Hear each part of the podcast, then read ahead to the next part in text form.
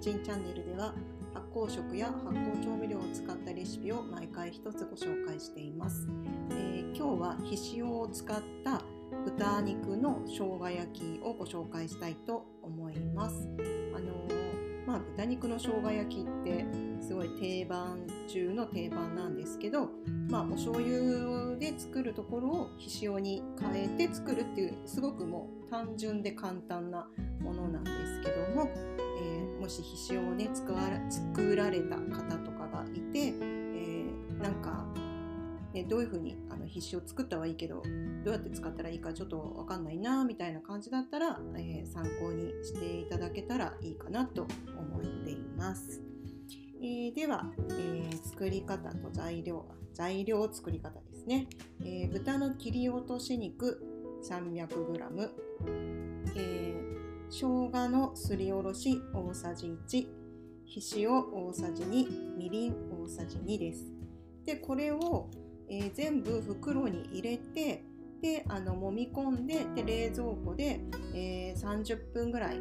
置いて味をなじませたいです。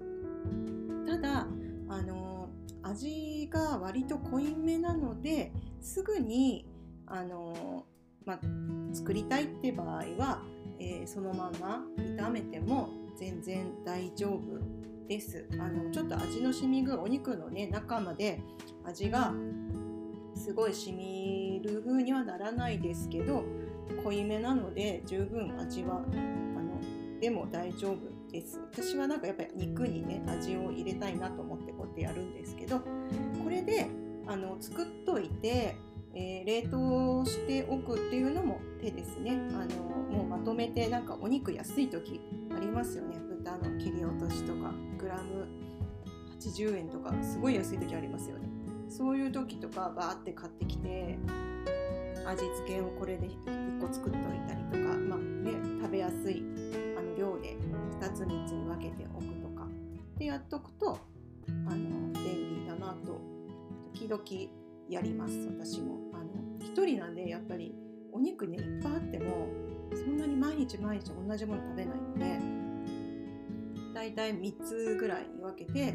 まああの私は同じものばっかり食べてたら飽きちゃうので、まあ、1個は生姜焼き1個はなんか例えば塩麹とか味をねなんか味の実験のためにこれとこれ合わせてつけてみようみたいなことはねやってますけどもそんな感じです。えっ、ー、ともうあとは